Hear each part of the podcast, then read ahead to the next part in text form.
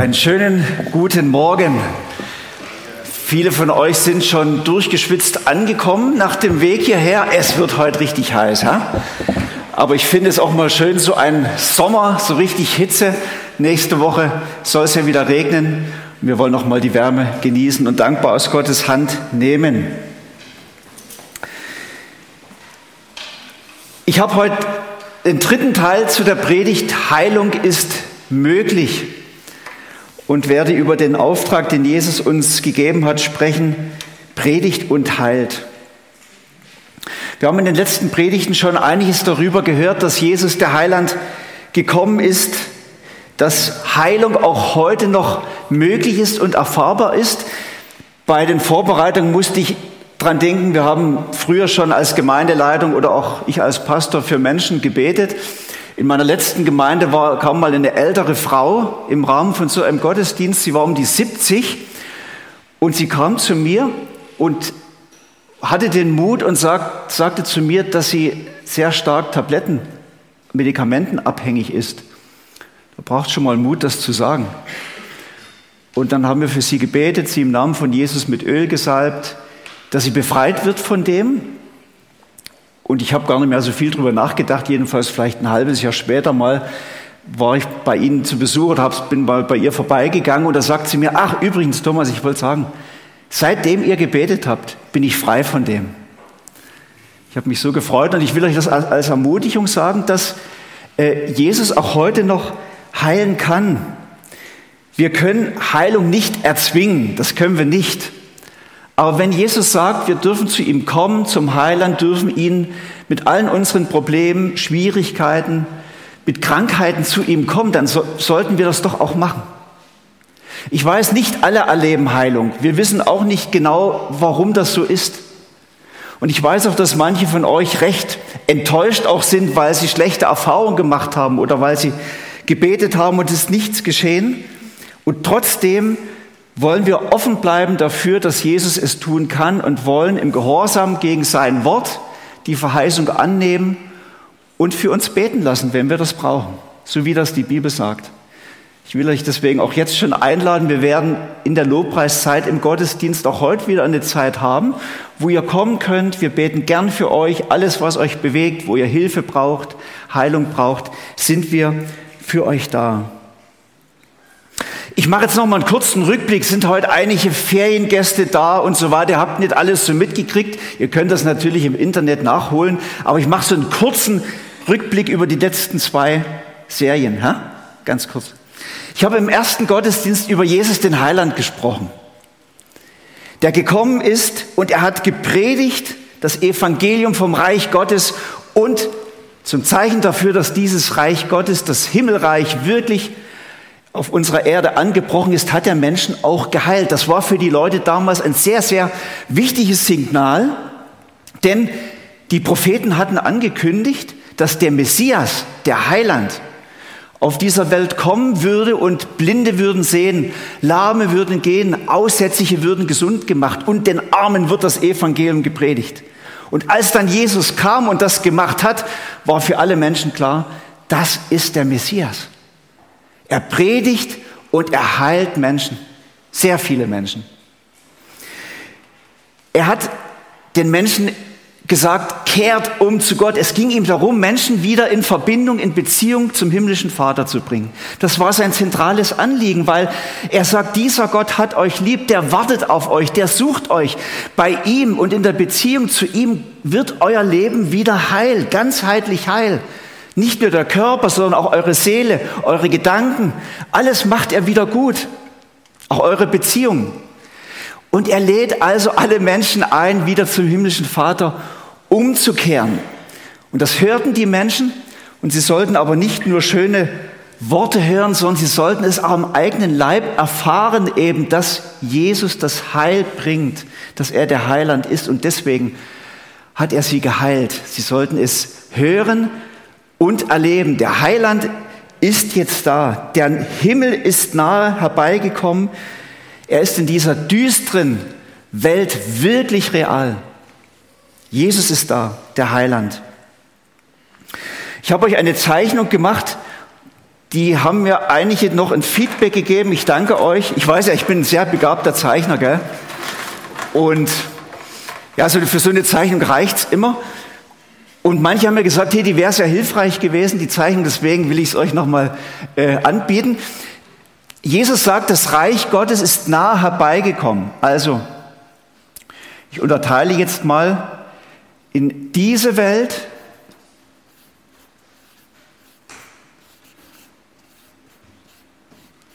und die zukünftige Welt.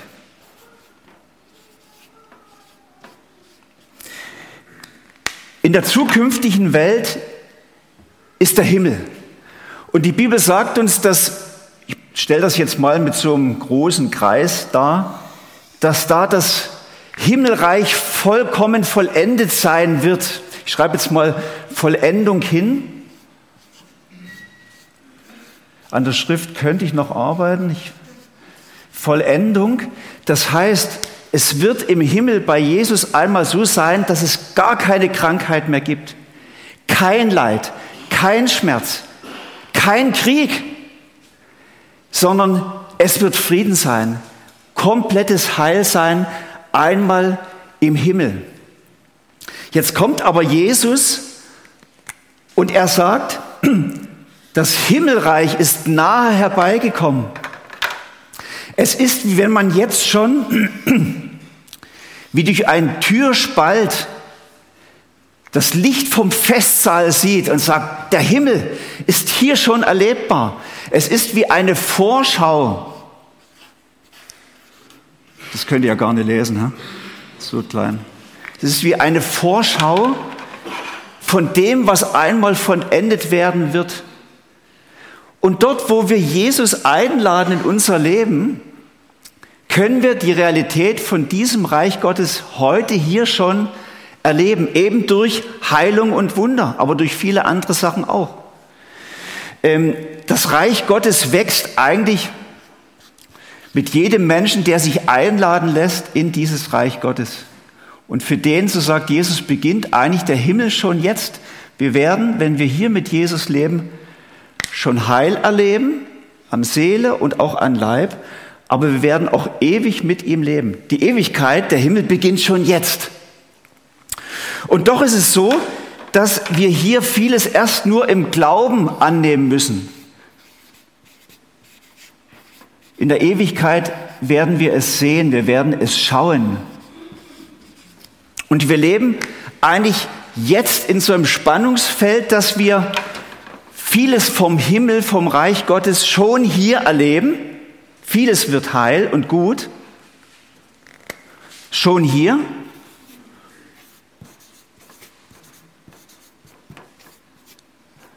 Aber noch nicht vollständig. Das Spannungsfeld heißt schon hier und doch noch nicht ganz. Ihr habt es schon überstanden, das war die ganze Zeichnung. Aber versteht ihr, was ich euch sagen will? Wir erleben hier schon die Realität des Reiches Gottes, aber noch nicht ganz. Immer noch haben wir Kriege, immer noch erleben wir auch an uns selber vieles an Schwäche, an Krankheit, an Versagen. In der Ewigkeit wird Jesus uns vollenden. In diesem Spannungsfeld leben wir.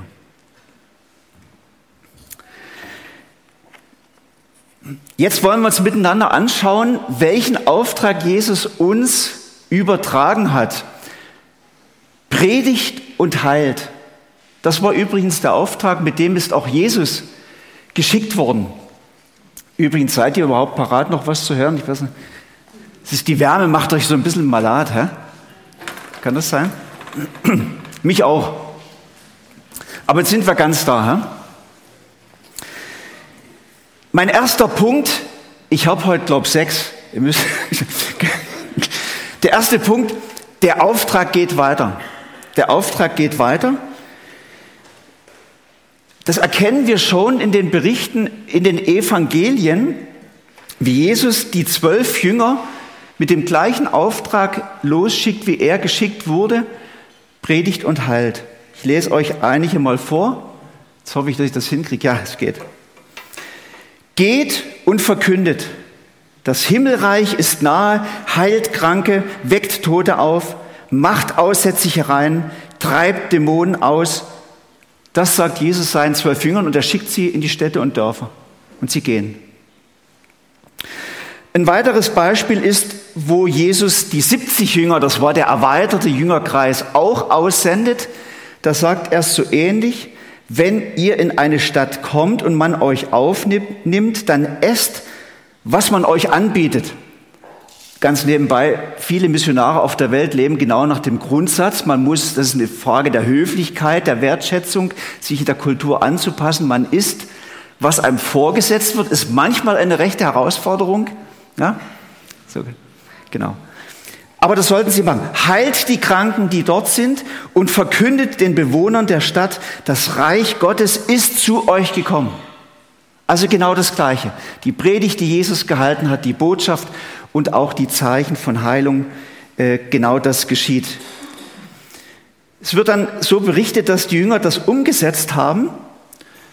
Da machten sich die Jünger auf den Weg und riefen die Menschen zur Umkehr auf. Kommt zurück zum himmlischen Vater. Sie trieben viele Dämonen aus und salbten viele Kranke mit Öl und heilten sie. Das wird manchmal berichtet, dass man auch damals schon, dass die Jünger damals schon auch mit Öl gesalbt haben. Das ist wie beim, beim herzlichen Samariter, der salbt auch den niedergeschlagenen Mann mit Öl. Es war so ein Heilungsmittel, was damals üblich war. Das hat man viel eingesetzt. Aber es ist natürlich vor allen Dingen auch das Zeichen für Jesus, den Gesalbten, der Messias, der jetzt an diesen Kranken wirkt. Sie haben in seinem Namen für Menschen gebetet und sie gesalbt, dass sie gesund werden. Und ich habe noch eine weitere Stelle, das sind jetzt nur exemplarische Stellen. Wenn ihr eure Neuen Testamente aufmerksam lest, werdet ihr feststellen, dass die Berichte voll sind davon. Bevor Jesus zurückging zu seinem himmlischen Vater, sagte er zu seinen Jüngern: Friede sei mit euch, sagte Jesus noch einmal zu ihnen. Wie der Vater mich gesandt hat, so sende ich jetzt euch. Und er hauchte sie an und sagte: Empfangt den Heiligen Geist. Das heißt, Jesus überträgt eigentlich seinen Auftrag zu predigen, zur Umkehr zu rufen und Menschen zu heilen auf seine Jünger, bevor er zum Vater zurückgeht. So, das macht ihr jetzt. Das ist jetzt euer Job. Genau wie ich das gemacht habe, wie der Vater mich gesandt hat, so übertrage ich jetzt diesen Job an euch. Ihr sollt jetzt rausgehen und den Menschen das Evangelium nahebringen und für ihre Krankheiten beten, sie heilen. Und er haucht sie an und sie bekommen den Heiligen Geist. Hier wird das nochmal ganz kurz beschrieben, was Pfingsten geschehen ist. Und wir spüren, ohne Gottes Kraft geht das nicht. Seine Kraft, nicht unsere Kraft. Wenn wir für Kranke beten, musst du immer wissen, es geht nicht um dich und dass du jetzt ein ganz toller Glaubensheld sein musst, dass dein Gebet wirkt, sondern es ist er, der Heiland. In dessen Namen beten wir für andere Menschen. Er. Und was wir Menschen brauchen, um zu beten, vollmächtig zu beten, ist der Heilige Geist. Das ist die Kraft Gottes, durch die er durch uns wirkt. Aus meiner Sicht ist vielleicht hier ein Stück weit der Schlüssel und eine Erklärung für manche Ohnmacht unter uns, dass Gottes Geist vielleicht zu wenig Raum hat. Ich werde später noch etwas dazu sagen. Das war Punkt eins. Seid ihr noch bei mir? Ich habe der katholischen Kirche gesagt, sie sollen jetzt die Glocken einschalten, weil jetzt schalten wir einen Gang hoch. Zweiter Punkt. Ha? Ja, wir haben ein gutes Verhältnis so, im Großen und Ganzen. Ich habe halt auch ein paar katholische Sachen mit eingebaut, ebenso werde das dann schon noch sehen. Guck mal, die junge Kirche handelte nach Jesu Auftrag. Das ist jetzt der zweite Punkt. Die junge Kirche handelte nach diesem Auftrag. Wir gehen jetzt mal einige Stellen in der Apostelgeschichte durch. Da wird ja die Geschichte der jungen Kirche beschrieben. Wisst ihr ja, gell? Apostelgeschichte. So. Das lesen wir schon ganz am Anfang, Kapitel zwei. Folgendes. Jeder Mann in Jerusalem war von einer tiefen Ehrfurcht vor Gott ergriffen. Die Heiligkeit Gottes war präsent in Jerusalem durch die Jünger. Und durch die Apostel geschahen zahlreiche Wunder und viele außergewöhnliche Dinge. Wird hier schon erwähnt. Die haben gebetet, haben Leute geheilt. Das war irgendwie Thema. War sichtbar in Jerusalem. Das hat sich auch schnell herumgesprochen. Und dieser doppelte Auftrag, dass wir predigen sollen, dass wir heilen sollen, den haben die Jünger auch mitgenommen und die Apostel bis ins Gebetsleben hinein. Das war ihnen klar. Ich möchte euch folgende Stelle vorlesen, Apostelgeschichte vier. Der Kontext ist so, dass Petrus und Johannes gerade vor dem Hohen Rat, das war die jüdische Regierung, Redeverbot bekommen hatten. Sie durften nicht mehr im Namen von Jesus predigen und heilen. Da waren sie schon etwas eingeschüchtert, sind in die Gemeinde gekommen, da hatten die Gemeindetreff Gebet, so wie wir das ja auch haben. Und da haben die das eingebracht, dieses Anliegen. Und jetzt hört euch an, wie die gebetet haben. Höre nun, Herr, wie sie uns drohen. Hilf uns als deinen Dienern, furchtlos und unerschrocken deine Botschaft zu verkünden. Also sie dachten nicht daran, zu schweigen. Also sie hatten keinen Mut mehr. Hilf uns, unerschrocken und furchtlos deine Botschaft zu verkünden. Erweise deine Macht und lass durch den Namen deines heiligen Dieners Jesus Kranke geheilt werden und Wunder und außergewöhnliche Dinge geschehen. Wann haben wir das letzte Mal in unseren Gebetstreffen so gebe- gebetet? Sie haben sich so komplett an Jesus gehängt, sagt Jesus, du weißt jetzt, uns fehlt der Mut, die Kraft mir, aber du bist da und jetzt bitten wir dich, dass du noch einmal uns deine Kraft gibst, deinen Mut. Und wisst ihr, was geschieht? Die Antwort auf dieses Gebet war, dass die Stätte erbebte, so steht es da, und alle wurden noch einmal ganz neu mit dem Heiligen Geist erfüllt, die bei diesem Gebetstreffen waren. Ich glaube, wenn wir konkret um die Kraft des Geistes bitten, dass Jesus das wie ehrt und er kommt und er gibt uns seine Kraft. Und es geschahen dann in der Folge viele, viele Heilungswunder. Ich will, dass ich das jetzt, wenn ich die alle vorlesen würde, wäre sehr viel. Aber die Apostelgeschichte ist voll. Zum Beispiel durch die Apostel zunächst. Es gibt mehrere Stellen, da steht immer ungefähr ähnlich. Es geschahen viele Zeichen und Wunder durch die Apostel. Besonders Petrus sticht davor, es sind ganz viele Heilungswunder, die mit ihm im Zusammenhang stehen. Zum Beispiel Apostelgeschichte drei. Er und Johannes gehen zum Tempel in Jerusalem. Da sitzt ein äh, gelähmter Mann mit seinem Hut, will ein paar Münzen haben. Und die schauen ihn an und Petrus sagt, du, Gold und Silber haben wir nichts. Ne? Aber was wir haben, geben wir dir gern. Im Namen von Jesus Christus von Nazareth, steh auf, geh umher. Und der Mann steht tatsächlich auf und geht, geht dann vor allen Dingen in den Tempel und erzählt das allen und lobt Gott. War ein Mega-Event. Alle Leute haben gemerkt, hier geschieht Großartiges. Es geschahen auch Zeichen und Wunder, Heilungswunder durch die Diakone. Das waren ja die, die gewählt worden waren, um für soziale Gerechtigkeit in der Gemeinde zu sorgen, für die Benachteiligten sich zu kümmern. Diakonische Dienste eben, waren sieben Stück, die gewählt wurden. Wir kennen Stephanus und Philippus etwas näher, die haben viele Wunder und Zeichen auch getan. Also nicht nur die Apostel. Dann werden sehr, sehr viele Heilungswunder berichtet von Paulus, mindestens sechs Stück. Eine finde ich besonders spannend, als Paulus wieder einmal sehr lange predigt. Er hat offenbar sehr lange Predigten gehalten. Gell, es war warm, hä, da unten im Orient immer schön hitzig. Sie waren im dritten Stock, wahrscheinlich war es so ein bisschen eng und so. Da hat er so lange gepredigt, dass ein junger Mann, der auf dem Fensterbrett gesessen hatte, waren ja keine Scheiben drin, der ist eingepennt und ist nach hinten abgenickt und, und ist aus dem Fenster im dritten Stock gefallen. Ne? Deswegen habe ich mir vorgenommen, ich werde heute nicht so lange predigen, trotz Wärme. Gell? Und zum Glück könnt ihr nie aus dem Fenster stürzen. Gell? Aber der ist runtergefallen und der war tot. Und alle waren entsetzt und Paulus geht, rennt aber runter zu ihm und er kommt ganz neu zu leben und kurze Zeit später ist er wieder quietschfidel mit allen unterwegs bei dieser Versammlung. Totenauferweckung, das durch Paulus. In der Gemeindepraxis, die wird dann beschrieben in den Briefen. Seid ihr noch da? Ja. Da wird ja an mehreren Stellen beschrieben, wie hat man das in der Gemeindepraxis gehandhabt, auch die Sache mit der Heilung. Da wird zum Beispiel im ersten Korinther zwölf, da werden die Geistesgaben genau beschrieben, also Gaben prophetisch zu reden, äh, die Gabe äh, zu beten, also ganz viele Gaben werden erwähnt.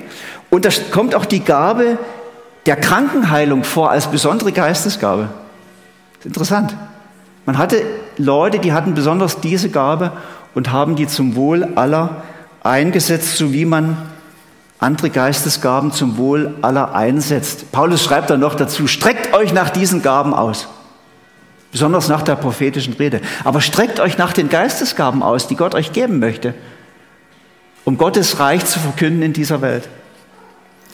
Auch im Jakobusbrief schreibt Jakobus, das war der jüngere Bruder von Jesus, von einer Praxis, die sie in der Gemeinde hatten. Da wird einfach geschrieben in Jakobus fünf, dass wenn jemand krank ist in der Gemeinde, dann soll er die Leiter zu sich rufen, die Ältesten, die Gemeindeleitung, und dass die für ihn beten.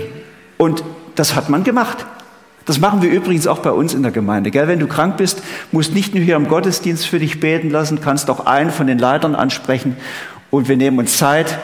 Wir können auch zu dir nach Hause kommen. Wir machen das und haben dabei schon tolle, ermutigende Sachen erlebt. Was spannend ist, wenn wir all diese Berichte in der Apostelgeschichte und den Briefen lesen, heißt, dass die Gemeinde sich vor Krankheit nicht einfach zurückgezogen hat. Krankheit war nie eine Privatsache eines Einzelnen, sondern die ganze Gemeinde hat gespürt, hier haben wir einen Auftrag, hier werden wir gebraucht. Vor Krankheit zog sich die Gemeinde nicht wehrlos zurück. Es war immer auch ein Thema. Wie wir also sehen, wurde der Auftrag von Jesus fleißig umgesetzt in der ersten Gemeinde. Jetzt habe ich eine Frage, die ist gar nicht so unbegründet. Es gibt Theologen, die sagen Folgendes. Sagen, das mag ja alles stimmen, was du sagst, Thomas. Heilung, Zeichen und Wunder waren ein Phänomen, aber nur der ersten Christenheit. In der Apostelgeschichte, bis zur Fertigstellung der Bibel war das ein Thema.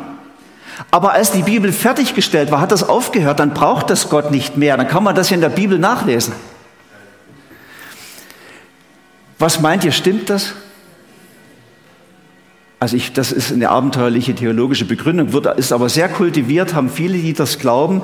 Das gab es nur damals. Heute gibt es keine Zungenrede mehr, keine Heilung mehr. Alles das war nur damals. Ich sage ganz klar Nein dazu, weil es gibt keinen Hinweis, weder im Neuen Testament noch sonst, dass dieser Auftrag zu predigen und zu heilen irgendwie zu Ende gehen sollte oder aufgehört hätte. Ähm, ich habe einfach mal noch in der Kirchengeschichte nachgegraben. Das interessiert mich immer. Wie haben denn dann die, die Leute nach der Apostelgeschichte diesen Auftrag umgesetzt? Und ich habe festgestellt, sie haben den ganz selbstverständlich umgesetzt.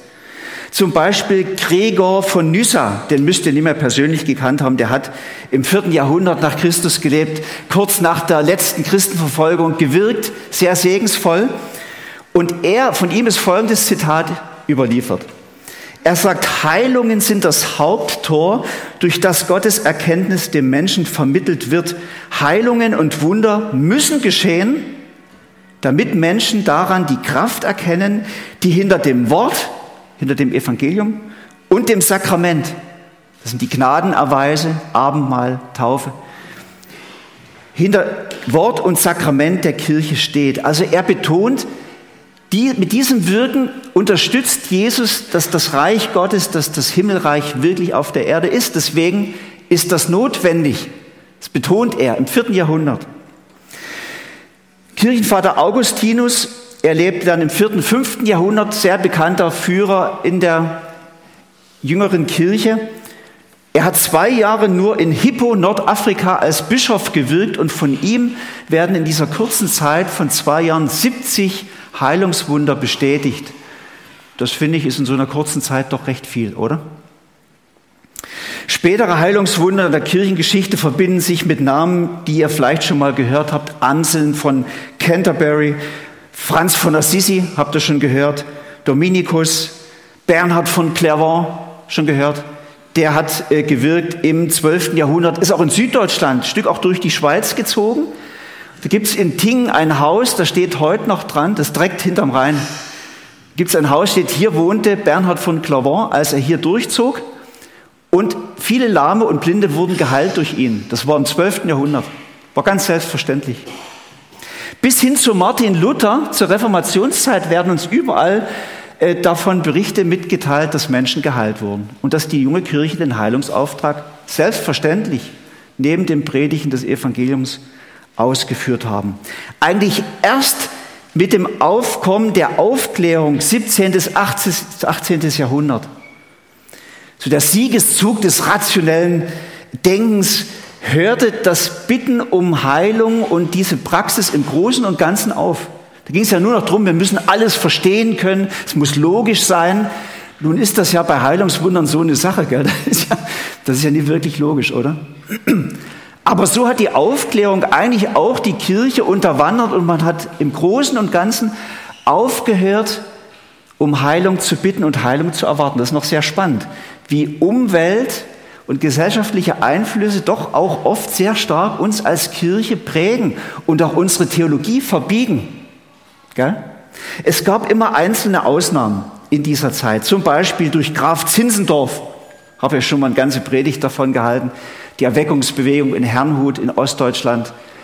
Die haben damals in ihrer Gemeinde das Amt des Krankenheilers, des Wundertäters wieder eingeführt nach ersten Korinther zwölf. Und den hat man, der, das hatte jemand, der hatte diese Geistesgabe und hat für Kranke gebetet und so weiter.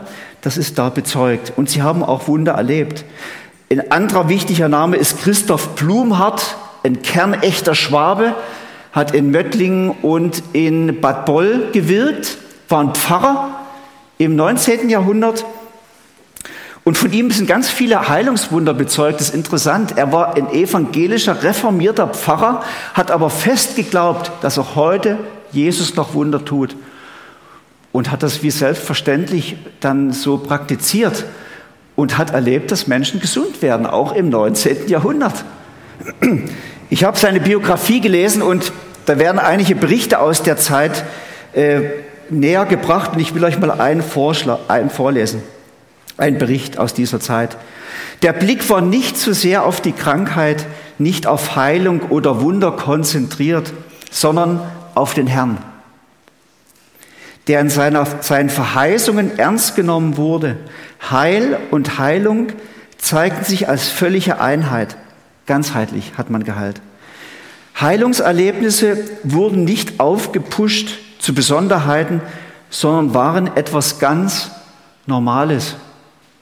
Also ich habe zum Beispiel in dem Buch steht, die Leute kamen dann schon zu Blumhardt, wenn sie irgendwie Beschwerden oder eine Krankheit haben, hatten, so auf der Straße. Ah, Herr Blumhardt, ich habe so Probleme. Und er hatte dann manchmal keine Zeit gehabt. Und der eine Mann, der zu ihm so kam, so spontan, da hat er gesagt, der Herr Jesus möge dich heilen. Und ist weitergegangen, er hatte gar keine Zeit. Und der Mann ist weitergegangen und wurde gesund. Da hat man gar kein großes Ding draus gemacht. Das war wie, ja, war bekannt, dass das so läuft, dass Jesus Menschen heilt.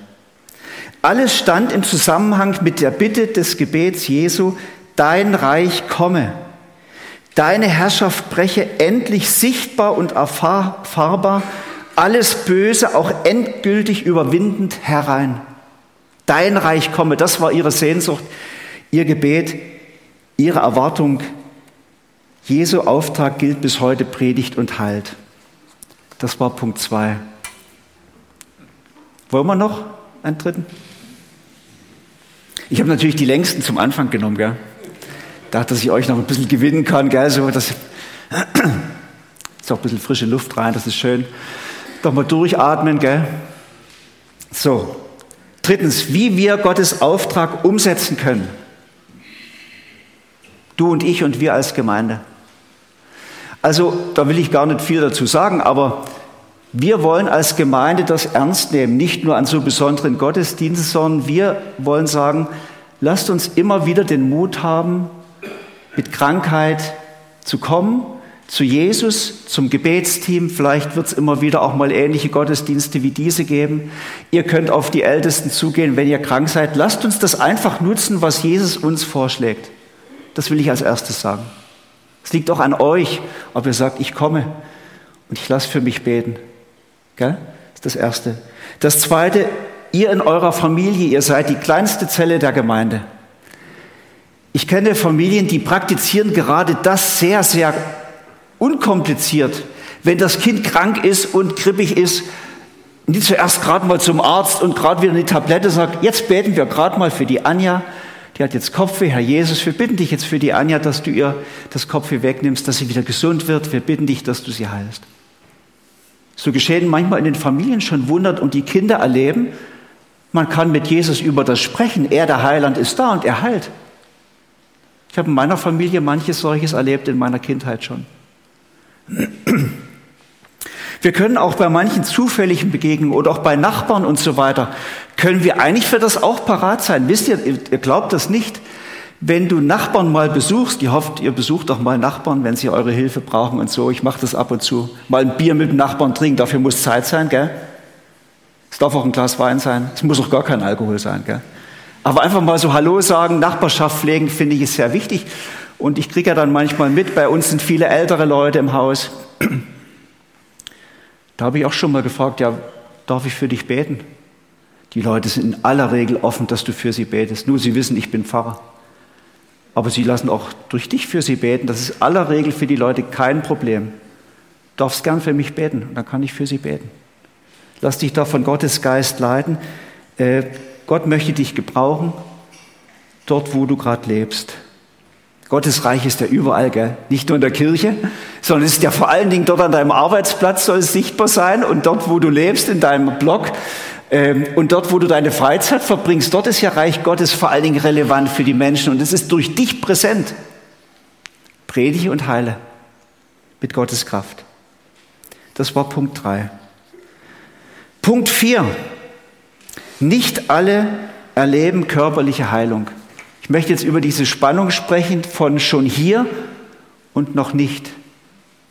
Und ich habe dazu einen Piero Kaltenrieder eingeladen. Piero, du bist mega aufgeregt, gell? Und deine Frau, glaube ich, noch mehr. Aber komm trotzdem mal vor. Ich habe ihn fast ein bisschen überrumpelt. Er konnte sich nicht wehren, aber Piero, danke für deinen Mut, gell?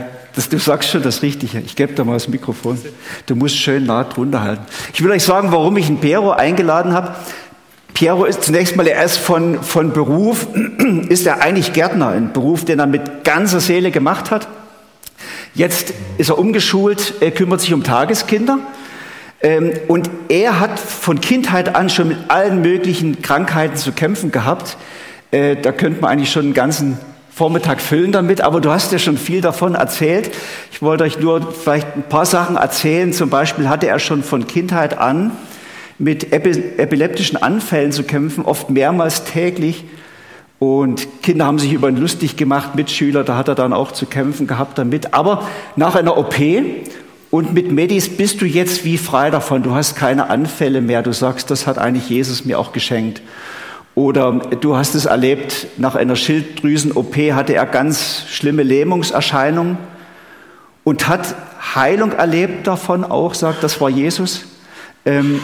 Und du hattest auch mit Depressionen als junger Mann sehr stark zu kämpfen, bist von dem heute auch völlig frei, musst keine Medis mehr nehmen. Da sagst du, das, das hat Jesus gemacht, ich habe Heilung erlebt, an vielen Stellen, müsste man jetzt hier.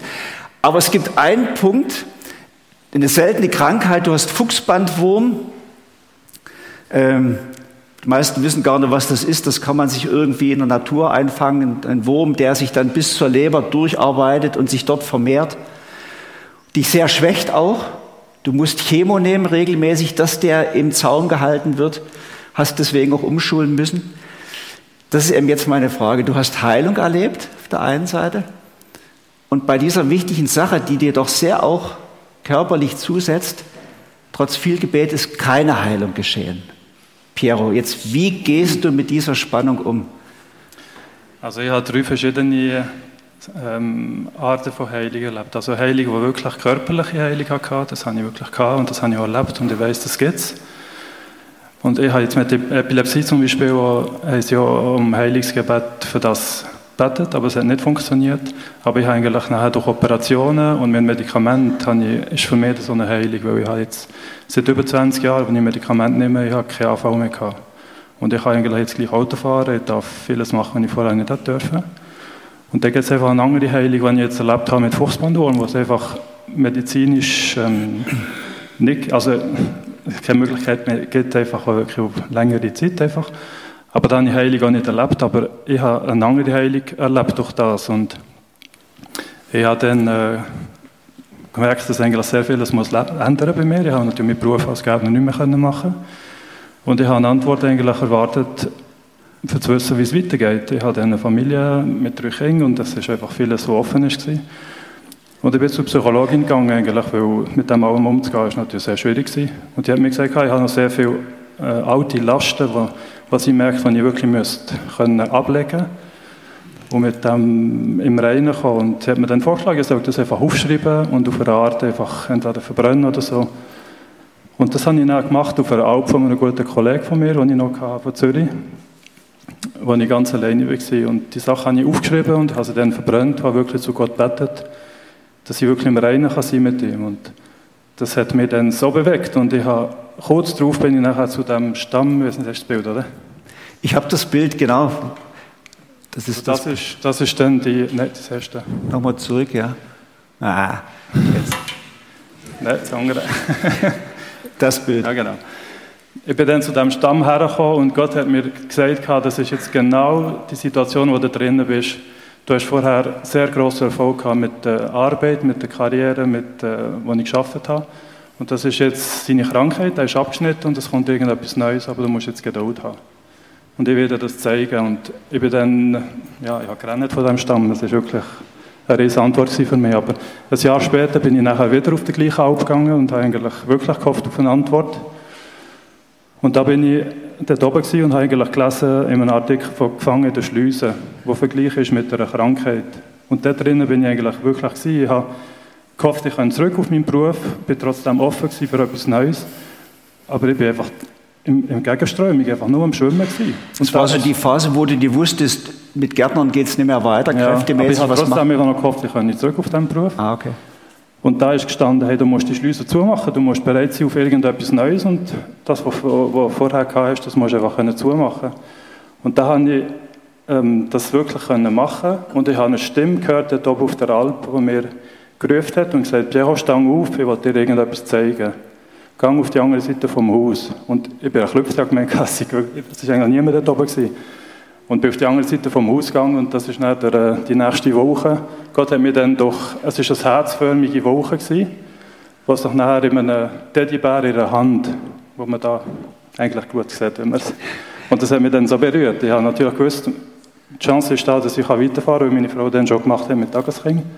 Aber ob das unser Weg ist oder nicht. Und ich habe dann im Herbst noch eine zweite Bestätigung gewünscht, bin noch einmal auf der Alp gegangen und habe es noch einmal erlebt. Und so habe ich eigentlich nicht mit Tagesringen anfangen. Also du würdest sagen, du hast jetzt keine Heilung erlebt, aber du hast gemerkt, wie Jesus doch bei dir ist und den Weg eröffnet und dir Möglichkeiten zeigt und zu dir spricht. Ja. Was ich eben staune bei dir, deswegen wollte ich dich unbedingt interviewen, manche Leute wären ja dann bitter oder sind dann komplett enttäuscht und lassen die Sache mit Gott komplett hinter sich, weil sie sagen, es bringt ja nichts, ich bin ja nicht gesund geworden. Und bei dir merke ich, du hast eine Zufriedenheit, eine Gelassenheit, hast auch Frieden in der Familie, hast, man, man spürt es dir wie an, du sagst, ich bin von Gott getragen, er hat einen Weg für mich. Das ist, denke ich, auch schon ein Wunder, oder? Ja. Also ich habe natürlich mit Epilepsie schon gelernt, jeden Morgen, wenn ich aufgestanden bin, habe ich nicht gewusst, ob ich heute keinen A V habe, ob ich heute zehn A V habe. Und das ist, ähm, nachher mit dem Fuchsbandwurm, wo die Diagnose kam, habe ich gewusst, mein Beruf ist jetzt fertig. Und entweder nimmt man Chemotherapie oder sonst lebt man nicht mehr lange. Das sind natürlich schon. Und da lebt man natürlich im Alltag, da studiert man nicht mehr weiter. Man hat einfach geschaut, dass die Kraft einfach reicht für heute. Und am Morgen einfach betet, dass du Kraft bekommst für diesen Tag. Und so lernt man es natürlich schon. Du hast praktisch schon in der Krankheitszeit auch, hat Gott dich reifen lassen von deiner Einstellung, von deinem Glauben her. Danke, Piero. Aber vielleicht noch zu den Fuchsbandwurm. Ich habe letzte Woche ein Telefon jetzt bekommen, ich habe sechs Monate jetzt können aufhören mit der Chemotherapie, um zu schauen, ob die, die Würden wieder von Anfang sich verteilen. Und jetzt ähm, hat sie mir gesagt, ich darf jetzt, obwohl eigentlich Blutwerte gleich positiv sind, aber ich darf die nächsten sechs Monate noch einmal aufhören mit der Chemotherapie. Und das ist für mich ein Geschenk. Ein grosses Geschenk. Ja. Pierre, ich will aber, wenn du jetzt schon mal hier bist, will ich noch eine Chance nutzen. Du hast mir erzählt, viele Leute, auch bei uns in der Gemeinde, reduzieren dich ja oft dann auf deine Krankheit und kommen dann und sagen, ah, Piero, es gibt eine neue Therapie und es gibt das und hast das schon gehört und wollen dir irgendwie helfen. Oder sie fragen dann immer gerade, ja, Piero, wie geht's dir, du Armer, du bist ja krank. Es geht immer um die Krankheit und du sagst, eigentlich will ich das gar nicht. Es gibt ja so viele andere Themen, wo man mit mir drüber reden kann, wo ich interessiert bin, über Gärtnerei, über Kinder, du Pädagogik, du hast ja so viel Ahnung. Eigentlich möchtest du gar nicht immer nur auf deine Krankheit angesprochen werden. Jetzt frage ich dich mal, wie möchtest du gern, dass wir dir begegnen?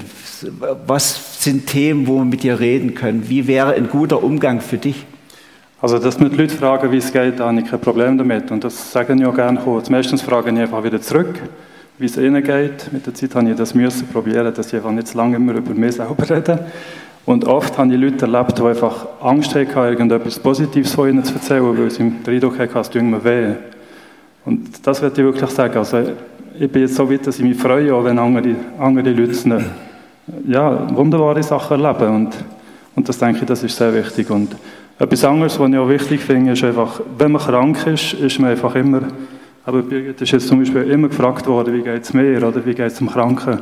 Aber ich habe den Rest von der Familie, der eigentlich gerade so viel erlebt wie ich, oder manchmal noch fast schwerer ist als für mich. Und das finde ich ein Anliegen, weil ich habe wirklich immer an die anderen auch zu denken und nicht nur an die Person, die krank ist. Piero, ich danke dir für deine Offenheit. Merci vielmal.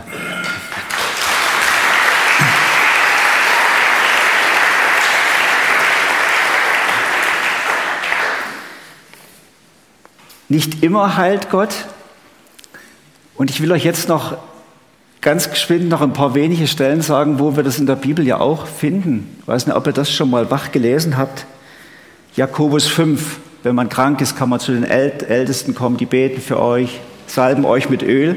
Dann steht als Verheißung, und Gott kann die Person, kann ihr helfen, sie aufrichten oder gesund machen. Nicht in jedem Fall erleben wir Heilung. Manchmal aufrichten heißt neuen Mut gewinnen. Helfen heißt, dass wir in irgendeiner anderen Weise geholfen bekommen, eine schwierige Phase durchzustehen, so wie es der Piero erlebt hat. Nicht in jedem Fall ist Heilung auch verheißen, Jakobus fünf.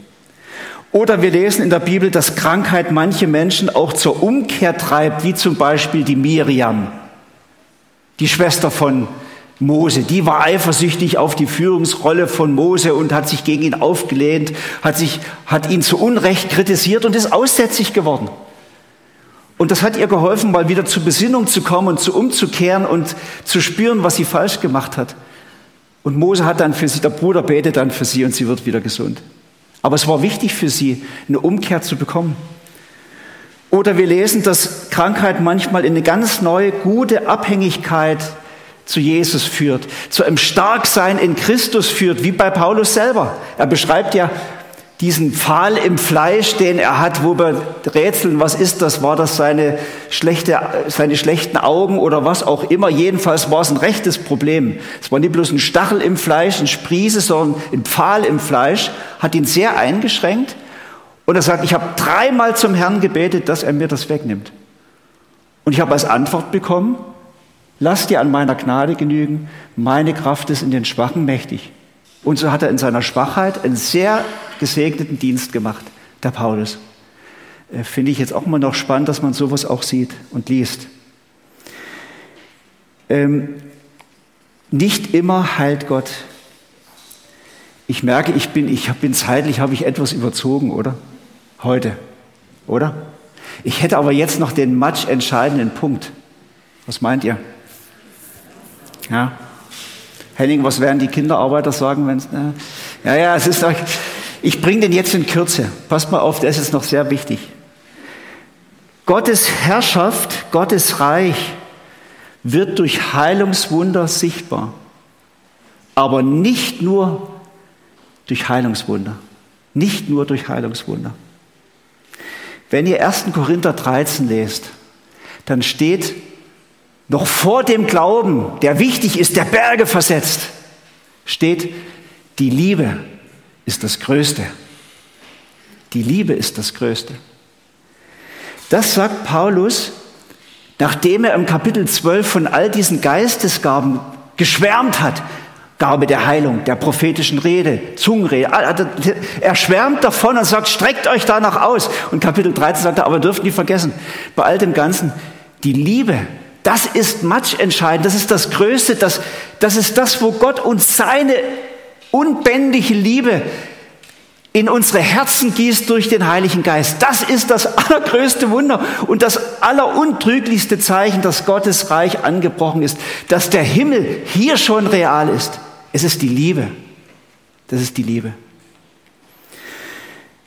Die Liebe ist das Größte. Ich möchte euch Beispiele sagen, eben beim barmherzigen Samariter. Da gibt es ja gar keine Schnellheilung, sondern der barmherzige Ritter, Samariter wird ja auch deshalb so bezeichnet, weil der hat sich einfach um diesen armen, niedergeschlagenen Mann am Wegesrand gekümmert, hat sich hingekniet, die Wunden gewaschen, mit Öl eingesalbt, verbunden, hat ihn auf seinen Lasttier getragen, hat ihn in die nächste Herberge gebracht, einfach damit er, dass er versorgt wird. Aber so viel Liebe, da hat dieser arme Mann gemerkt, es muss ein Gott der Liebe sein, ein barmherziger Gott. Das hat er durch diesen Mann erfahren. Oft ist es eben die Liebe, die am allermeisten überzeugt von Gottes Realität. Ich könnte euch jetzt aus der Kirchengeschichte x Beispiele sagen, aber nur das eine. Ich habe von den Herrnhutern erzählt. Die sind in die Karibik gegangen im achtzehnten Jahrhundert. Ihnen war klar, Gott braucht uns dort bei den Sklaven, die auf den Plantagen in Sankt Thomas arbeiten, für die reichen europäischen Siedler. Die wurden dort geschunden, geschlagen und sie wollten hingehen, ihnen das Evangelium von der Liebe Gottes bringen. Und dann haben sie gepredigt, gepredigt, aber die haben sie bloß ausgelacht. Dort die Afrikaner, die Einheimischen, weil die haben, waren ja keine Afrikaner, die Einheimischen Karibikleute. Das war sprachlich schwierig und die fanden das exotisch von dem Gott der Liebe. Das haben die irgendwie, da haben die gelacht drüber. Bis eine ganz schlimme Malaria-Epidemie ausbrach. Die halbe Insel war krank. Die Leute lagen in den Hütten, haben gezittert, geschwitzt, Schüttelfrost, Fieber. Und die zwei Missionare, Leonhard Dober und David Nitschmann, die wussten sich nichts zu helfen, predigen war sowieso nichts mehr. Die haben die treu gepflegt, Tag und Nacht. Einfach wieder Wickel um die Stirn gemacht, um die Waden mit kaltem Wasser, sie gewaschen, für sie gebetet. Haben ihre teuren, wenigen Medikamente, die sie aus Europa mitgebracht hatten, eingesetzt für die kranken Menschen. Und so langsam, langsam haben sie die Epidemie bezwingen können, so langsam, langsam. Und das war das Matschentscheidende in der Missionstätigkeit. Dann kamen die ersten Menschen und sagten, wir möchten auch zu diesem Gott gehören, der so viel Liebe hat wie ihr. Das erste war ein Kind, das hat sich bekehrt. Und dann sind die Eltern von dem Kind und dann die Verwandten von dem Kind und dann die ganze Familie und dann die Nachbarn.